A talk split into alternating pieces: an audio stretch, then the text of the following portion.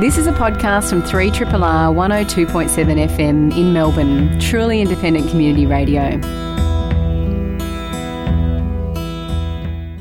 My first guest for the morning has joined me in the studio, a man who joins us once a month to talk comic books in a segment we call Drawn Out. Bernard Caleo, good morning. Richard Watts, Happy New Year to you. It's good to It's an old year, middle-aged year. Well, it's Uh, only juvenile year. March, so it's, it's kind So of a toddler. It's get- getting on year.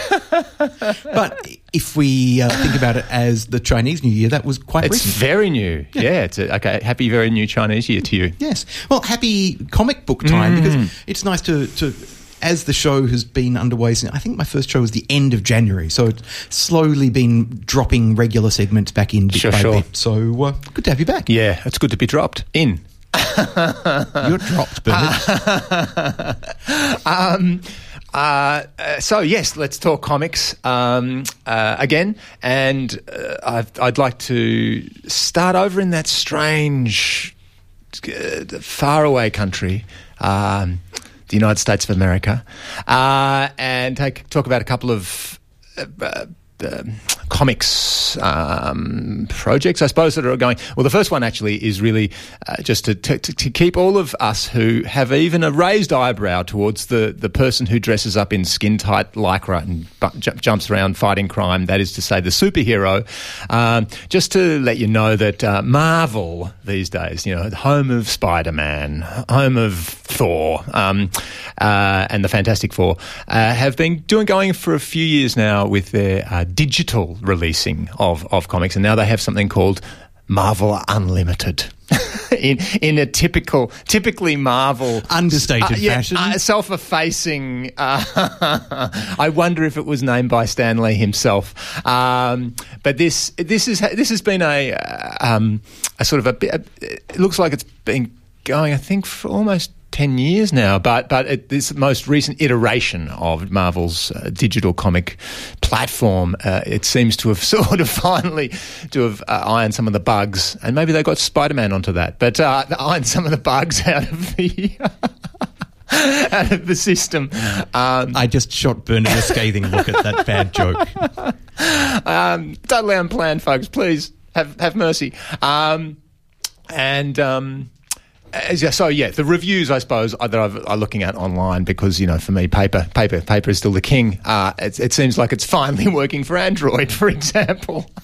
but you know there's a gazillion comics that you can read on it, and and a buddy at, uh, at work at my other work. Um, the museum, uh, Eddie, a great reader of comics, has was just said recently, yeah, yeah, I finally moved over from getting that whack of single issues every every every week, every month, um, to Marvel Unlimited for my Marvel books, and then if I really love a book, then I'll pick it up in the trade uh, paperback collection, the, the graphic novel, you know, 100, 200 page collection in the end. But it's a Which good, is inevitable now that you know they things will be released in a in a anthologized form. Uh, absolutely, Yeah. absolutely. So, just uh, I suppose I'm, I'm bringing it up just as a, a comment on the interesting way that serialization uh, is changing. Serialization, so so important for comics, is is changing In the same way that our TV viewing habits have changed. Precisely. So what And Marvel essentially are doing now is Spotifying, they're they're Netflixing, they're, yeah, they're- allowing people to binge read comics. Yeah, for exactly, Yeah. exactly. So that's that's an interesting thing.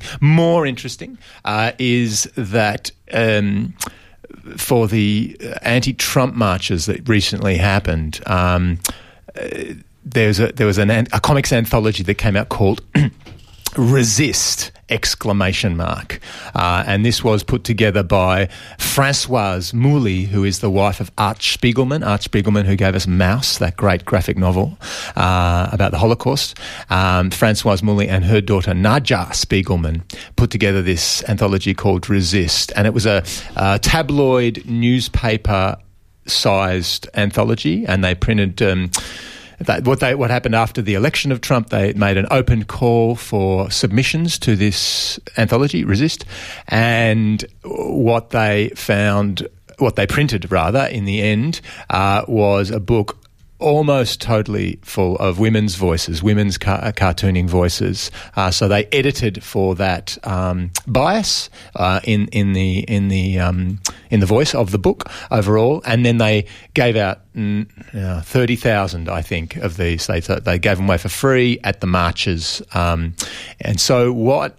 I think resist represent. And there's a good article on uh, Vice, uh, Vice magazine's website interviewing uh, Francoise Mouly and her daughter Nadja Spiegelman and about their editing process, about the call for submissions, about the voice uh, that the comic format gave. So in, in this book, in this Resist, which I've not seen, I don't even know if there's a copy in the country, uh, uh, is that they what they they got great very, a professional cartoonist from Alison Bechdel, who gave us the um, Fun, Home. Fun Home, that amazing graphic novel, and, and the Bechdel test, and the Bechdel test. Please, uh, uh, and Roz Chast from the New Yorker, uh, all the way through to you know a thirteen-year-old schoolgirls doing their first comic ever. So there was that enormous variation of experience in terms of cartooning, um, but this full-throated sort of raw, certainly from the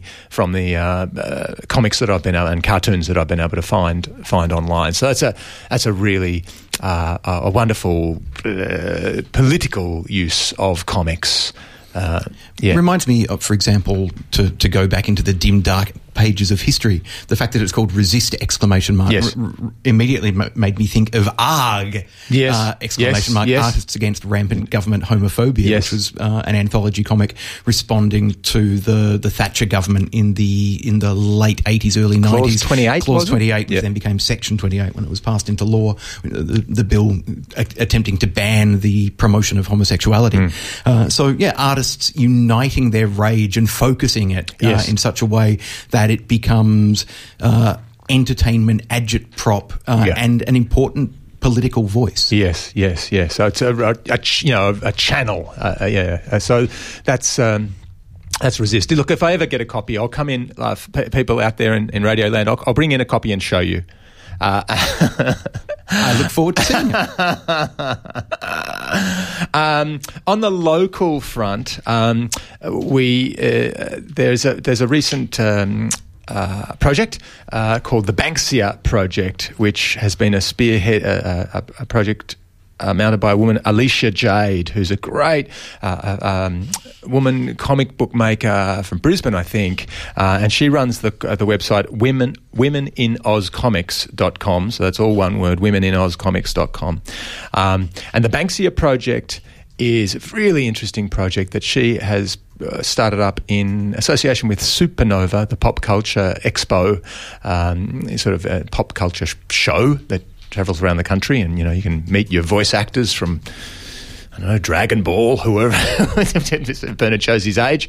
Um, uh, but Alicia has started up this the Banksia project, which is a, a mentoring project for um, cartoonists uh, um, uh, who identify themselves as, as as marginal in some way to the to the to the um, mainstream voice. So it's just closed for this year, um, but I did want to, to bring it to our listeners' attention because I think it's a, a it's another great um, initiative by by Australian cartoonists and, and you know, in this case, supported by uh, Supernova in terms of, I suppose, like Resist, really, giving a, a channel and a place for the voice that comics specifically can give, that blend of, of pictures and, and, and words, which I think is a particular texture, a particular tone, uh, and, an- and an, uh, and an, an important space that it opens up. So I just wanted to yeah let people know about that. And just to reiterate, of course, Alicia's Women in Ozcomics.com. And that's Oz, A U S, not O Z, in case you uh, uh, Uh, looking it up. Yeah. yeah. So that's that's a, a wonderful thing. Nice We-. And we've got time. Yeah, to, another couple of yeah, minutes. yeah, Okay, great. And just uh, this is a book that just uh, I got just recently. So we, uh, Richard and I were talking a little e- earlier about art and trauma. Uh, That was off air, in case you were Yeah, thinking, yeah, don't, I- don't, I don't- didn't hear that conversation. you have to go back into our minds for that. But this is a book called Naming Monsters by a British cartoonist, Hannah Eaton. Is it Eaton? E A T O N. Um, and I picked it up because I'm getting more and more interested in this area, which is getting some. Uh, traction around it, I suppose is the word, um, uh, a graphic medicine, and people using comics really as a as a means of digging into uh, problematic stuff in their lives or a condition that they might live with, um, and uh, so yes, just this one sounded really interesting. And Naming Monsters is a, a, a, a fictional story. One imagines, I, I, well, from her backward, it's uh, autobiographically slanted. Um, but what is interesting is that the main character is a cryptozoologist. Uh, so that means they go around and they try and find mythical creatures. Uh, and what we have is a story of a young woman, I guess she's about 20 years old, in her sort of very uh, everyday life in um, uh, a British British town, interleaved with her accounts not discoveries, but accounts of various, you know, the kappa, the Japanese kappa, uh, the the boggart, the uh, uh the incubus, the incubus, you know, and these character and these. Uh, uh, cryptozoological creatures, these mythical creatures that she's discussing in in these sort of sections throughout the book, of course, make their way into her otherwise sort of kitchen sink, going out with a friend, getting stoned on the golf course sort of sort of life. So it's I, I was very attracted by attracted is the wrong word. I was very struck by this book, not not me, not only because. Um, of her the different the, the movement of style that she does from the everyday world which is a penciled way and then into an inked almost etched uh, um, voice for yeah, the, the, even just flipping through it. There's a real obvious visual striking difference between, as you say, the the pencil sketched every day, yes, which is still detailed, yes. but uh, nonetheless you can see that it's drawn in pencil. And then a couple of pages later, uh, there's the black dog, for example, oh, yeah. which really does very deeply, heavily. Mm inked, inked. and etched, and yes. so much more solid, drawn, mm.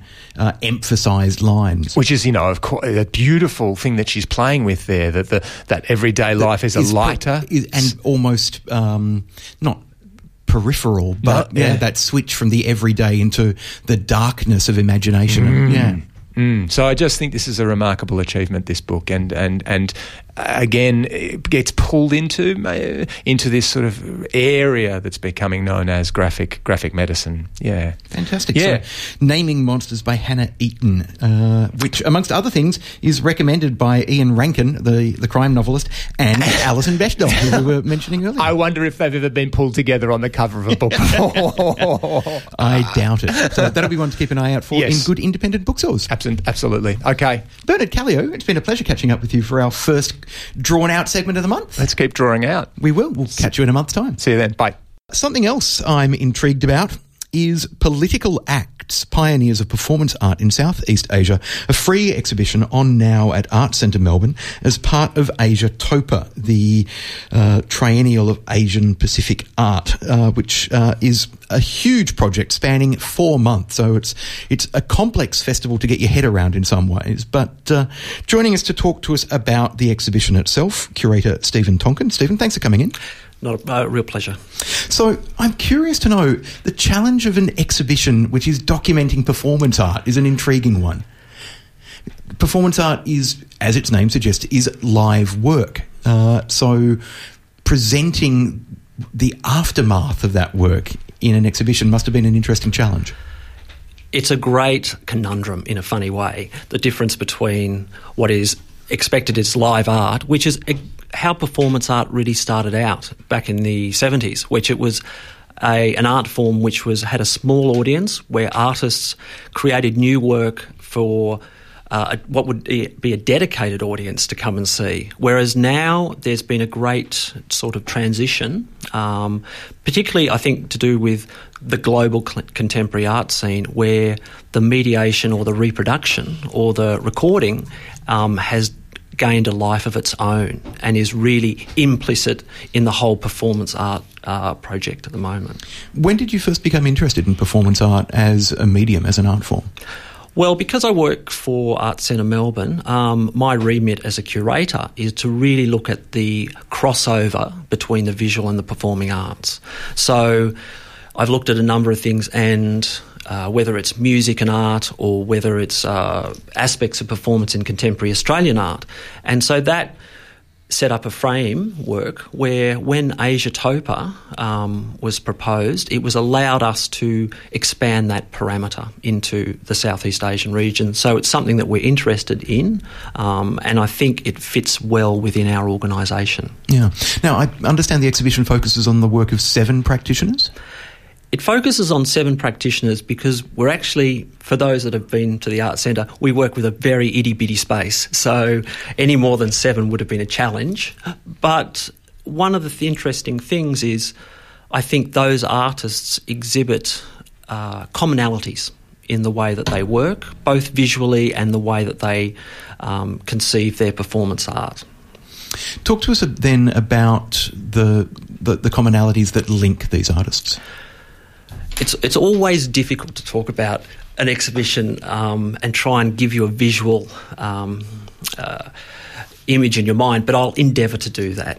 Uh, one of the things that I've endeavoured to do in the show is to make it experiential. I think that exhibitions are there to be visited and to spend time within them. So, whereas you don't get the performance, you actually have time within an exhibition to engage with the work that's in there. And so, when you have that, you will see themes that fall through the exhibition to deal with politics, um, to deal with the environment, to deal with economic issues in respective countries.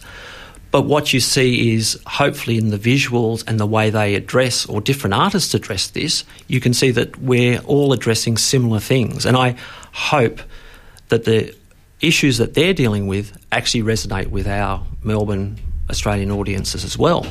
Now, some of the regimes across Asia, for example, are not necessarily that fond of outspoken uh, political statements and political events.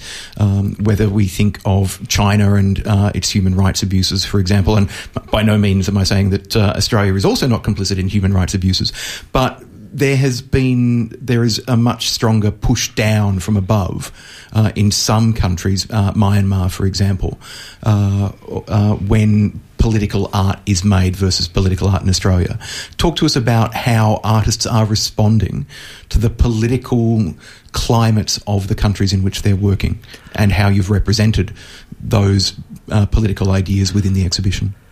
Now that's the challenge, I can tell you. Um, but I, but it is interesting, and I one of the reasons I actually picked the title "Political Acts" was to draw visitors' attention to the idea because I think sometimes you could walk into the show with a different title and you wouldn't necessarily recognise that some of these works are political. And I think that's, in answer to your question, is these artists in some way veil what they produce, and so that there are a number or a multiplicity of readings that you can actually um, take away or that can be read into the particular works. So the works function in a wider context may say things specific that the artist wishes to say, but can also be read differently. So it's a it's a very uh, it's a fine balancing act in the way that I think artists are able to work through those um, those structures in their home countries and then present work as well. Now, obviously, trying to convey to listeners some of the, the imagery or the style of the work is a challenge on radio. I was hoping that uh, there was a, a an online gallery that I could direct people toward so that they could see at least some of the images. But uh, that's not going to be as easy. But uh, I mean, for example, photography, video. Um, there's some striking imagery of um, of liquid interacting with bodies, for example. Uh, and that's something that we're seeing echoed in a couple of the works, whether it be yellow paint splashing or what looks like milk pouring over a body. What do, do these kind of images, what, what, what are they representing? What, uh, how are they using their construction to convey a political message? Okay, it's one of the key themes which people will see is colour, because colour can make a number of symbolic statements. And as you mentioned, yellow is one of the colours. There's also black is a very uh, symbolic colour, whether it's mourning or um, a range of issues that can be related. Uh, white is also clear in the show, and red. And obviously, red has a resonance to do with uh, communism or histories to do with that. So, within the show, colour becomes very symbolic of, of metaphor and political statement.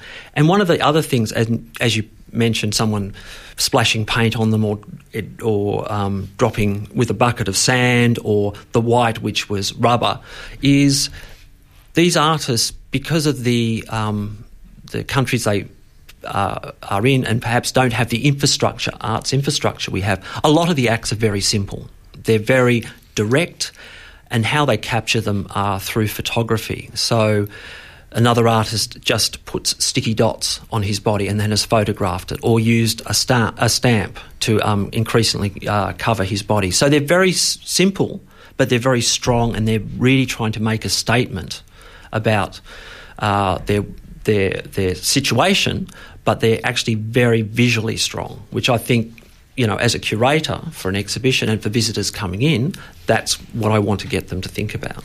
Now, some visitors may be expecting to see performance art happening live in the exhibition rather than to see the, the after effect, the documentation of work. Um, was that something? Was that ever discussed at any stage that you were that trying to stage a series of live works within the gallery at Art Centre Melbourne?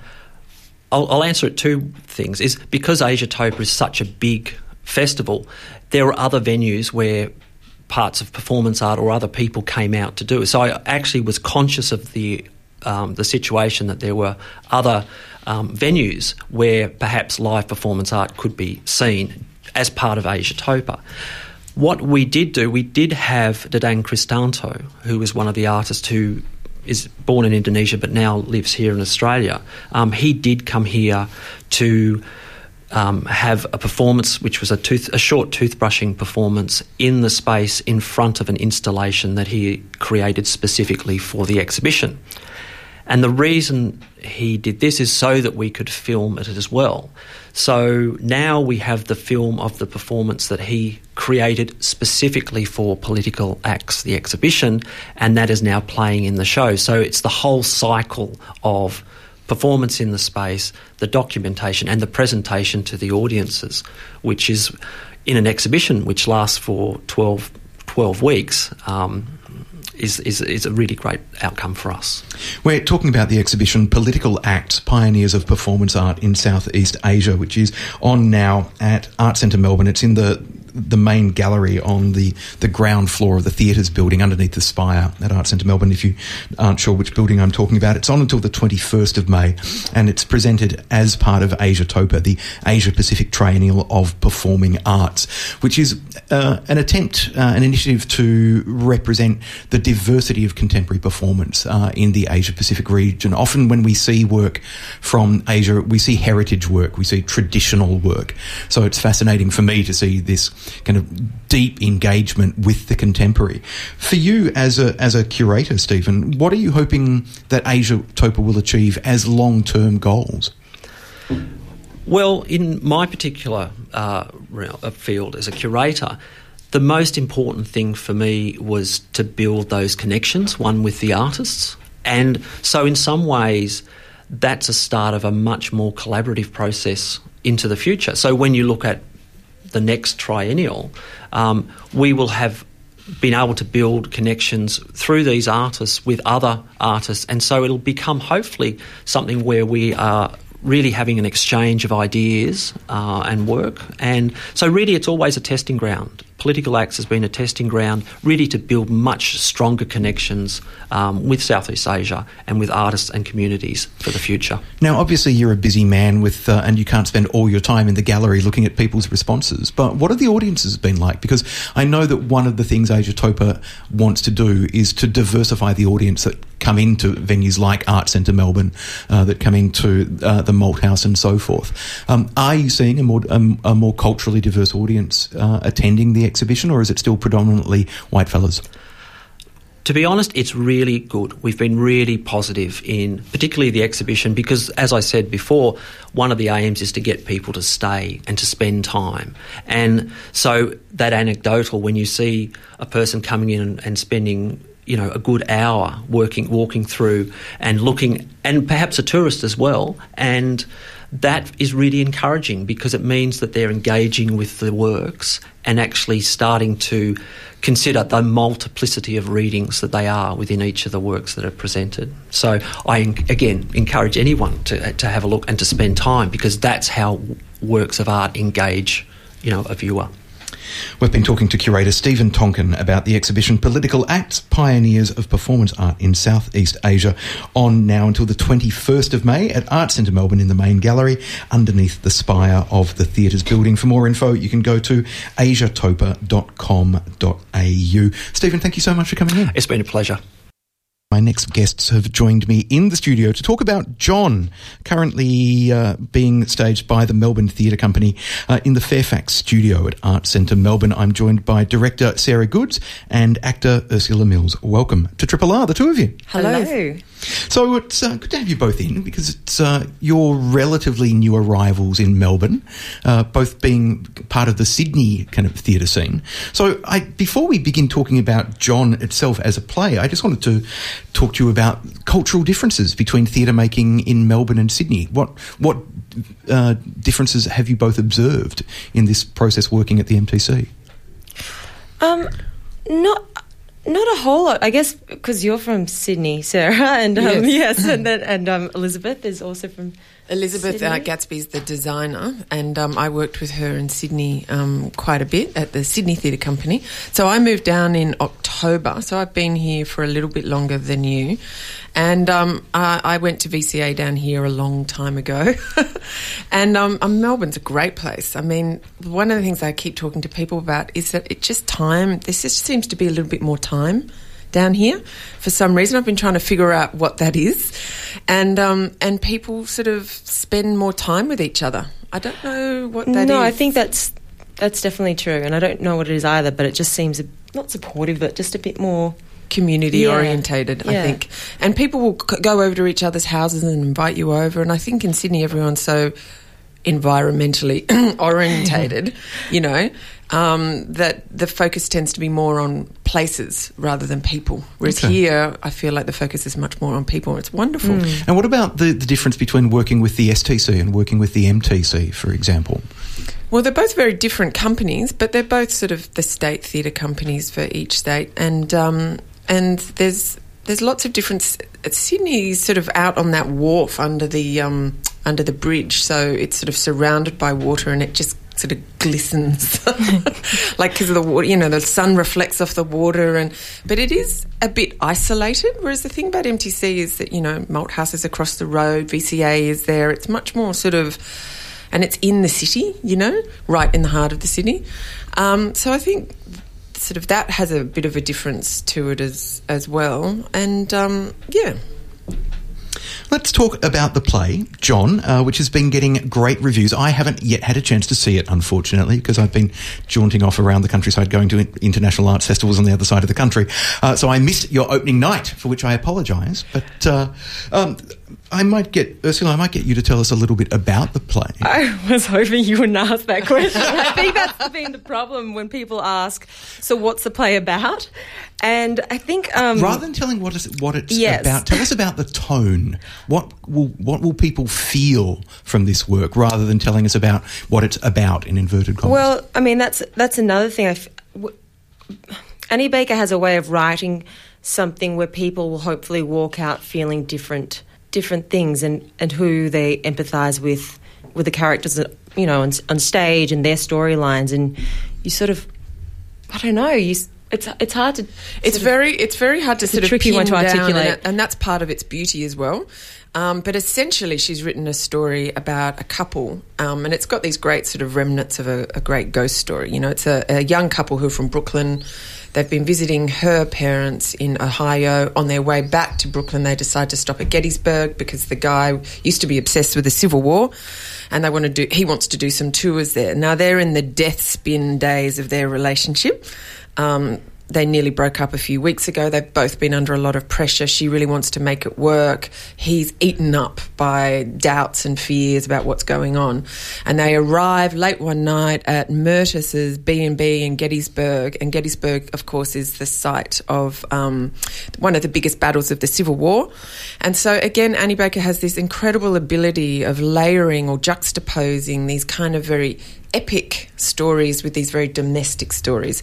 So at the side of a place where, you know, 45,000 men died in a three day battle in Gettysburg, you have this very domestic battle, but no less in its stakes and its emotional kind of pull playing out. And of course, Mertis is um, very played by the beautiful Helen Morse, who um, I just think well, that's one of the things I'm loving about being in Melbourne is the actors in Sydney are great too, but there's an there's an incredible um, community of actors down here, and um, and Helen is just remarkable.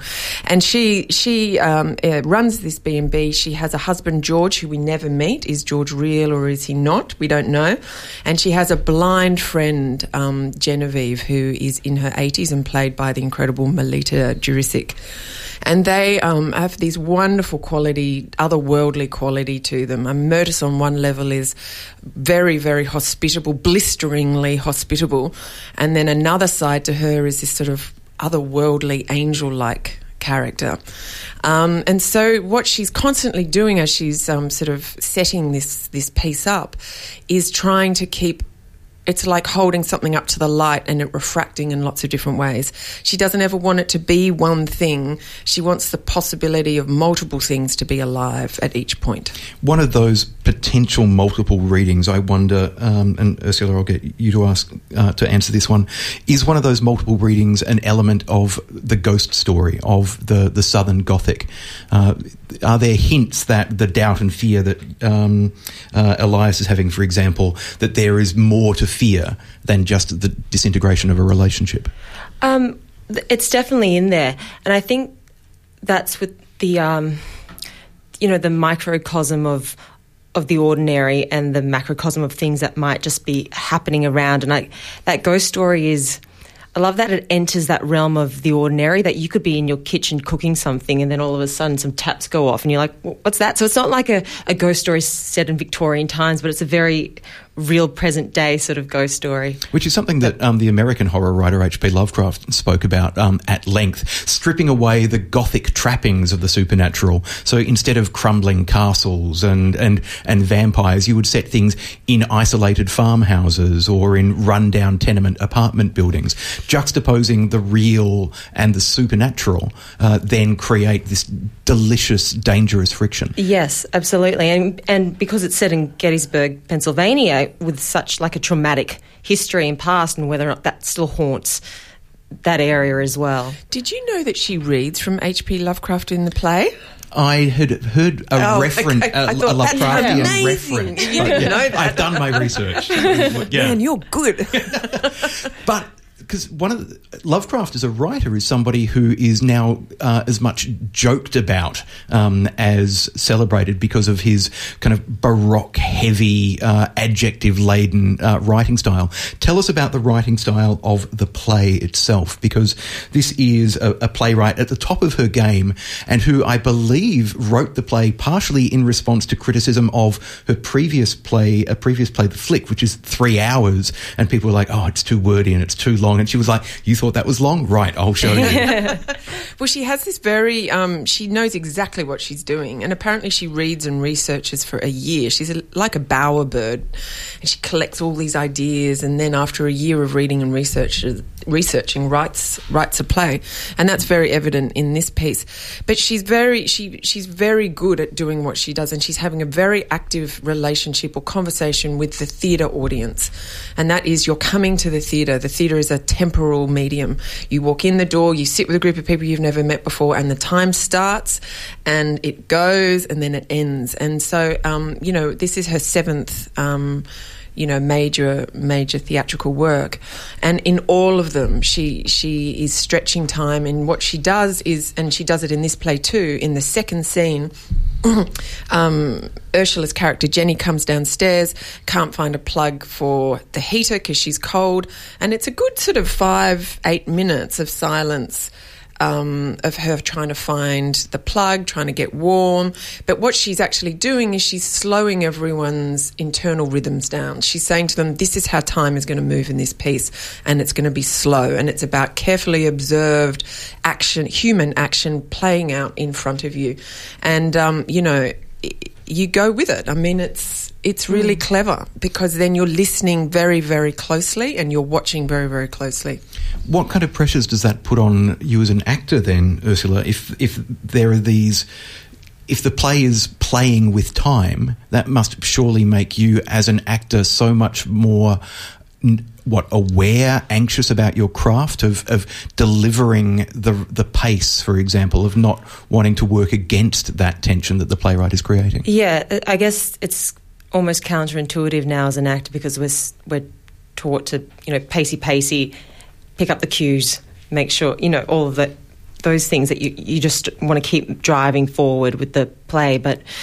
I think with this one, it's it's allowing yourself to then settle in to that world as well and just um, making everything in real time.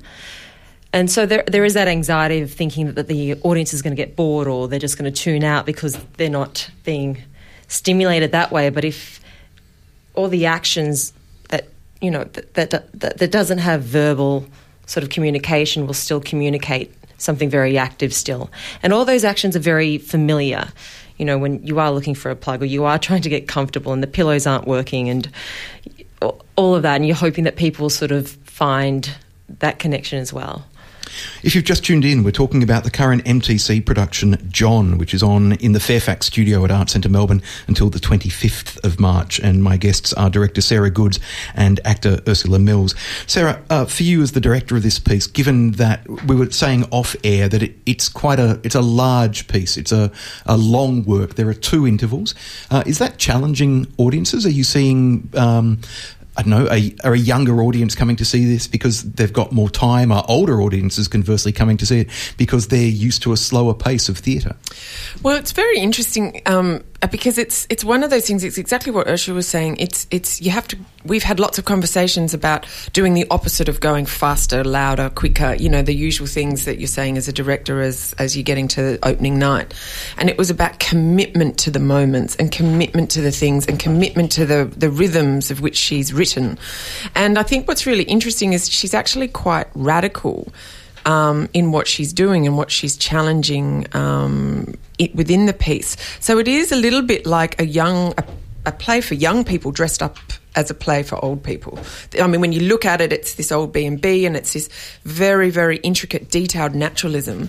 But what she's actually doing inside it is is is kind of radical and and very different. And I think younger audiences are really enjoying being challenged by that. And maybe some older audiences. Uh, I mean, it's very hard to know. And one of the things is that all, it's like I've said to these guys a lot, is that all you can do is just be totally committed to being inside this world.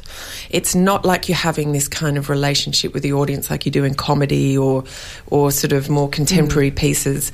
Um, you've actually just got to really commit to being in that world because so much of what she's doing in this play too is casting spells. The play is very much about spells.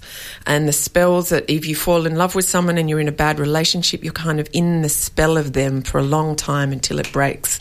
And, um, and she sort of explores that on a sort of metaphorical level as well as a very real level. And because it spells, then it's about the atmosphere. And so sometimes we're hearing things in another room and is it there or is it not there? But essentially everyone in the space or, you know, the performers in the space become very alert to it and then it suddenly disappears again. Sounds like the kind of play with an atmosphere that could be easily ruined by somebody forgetting to turn their phone off in the audience. Oh, we've, oh, had, we've had a few actually. Even worse alarms. Yeah. and the person was so embarrassed that they refused to turn it off and it was on a preview. And um, and Brett said to me afterwards, there was a weird sound effect going in the last scene there. Goodsy, what was that? And I said that was someone's phone alarm. Uh, maddening. So, a reminder if you're going to see John at Art Centre Melbourne in the Fairfax studio, turn your bloody phone off at both intervals. Yeah. Or rather, after both intervals. That's the problem. People go to interval, they check their phone, they check their messages, and then they forgot to, forget to turn it off when they go back in. So, don't do that. Uh, John, uh, the MTC production on now until the 25th of March, Fairfax studio at Art Centre Melbourne. You can get tickets through mtc.com.au or by picking up your phone and calling 8688 0800. Sarah and Ursula, it's been a pleasure talking to you both. Thanks for coming in. Thank, you very much. so much. This has been a podcast from 3RRR 102.7 FM in Melbourne. Truly independent community radio. Want to hear more? Check out our website at rrr.org.au.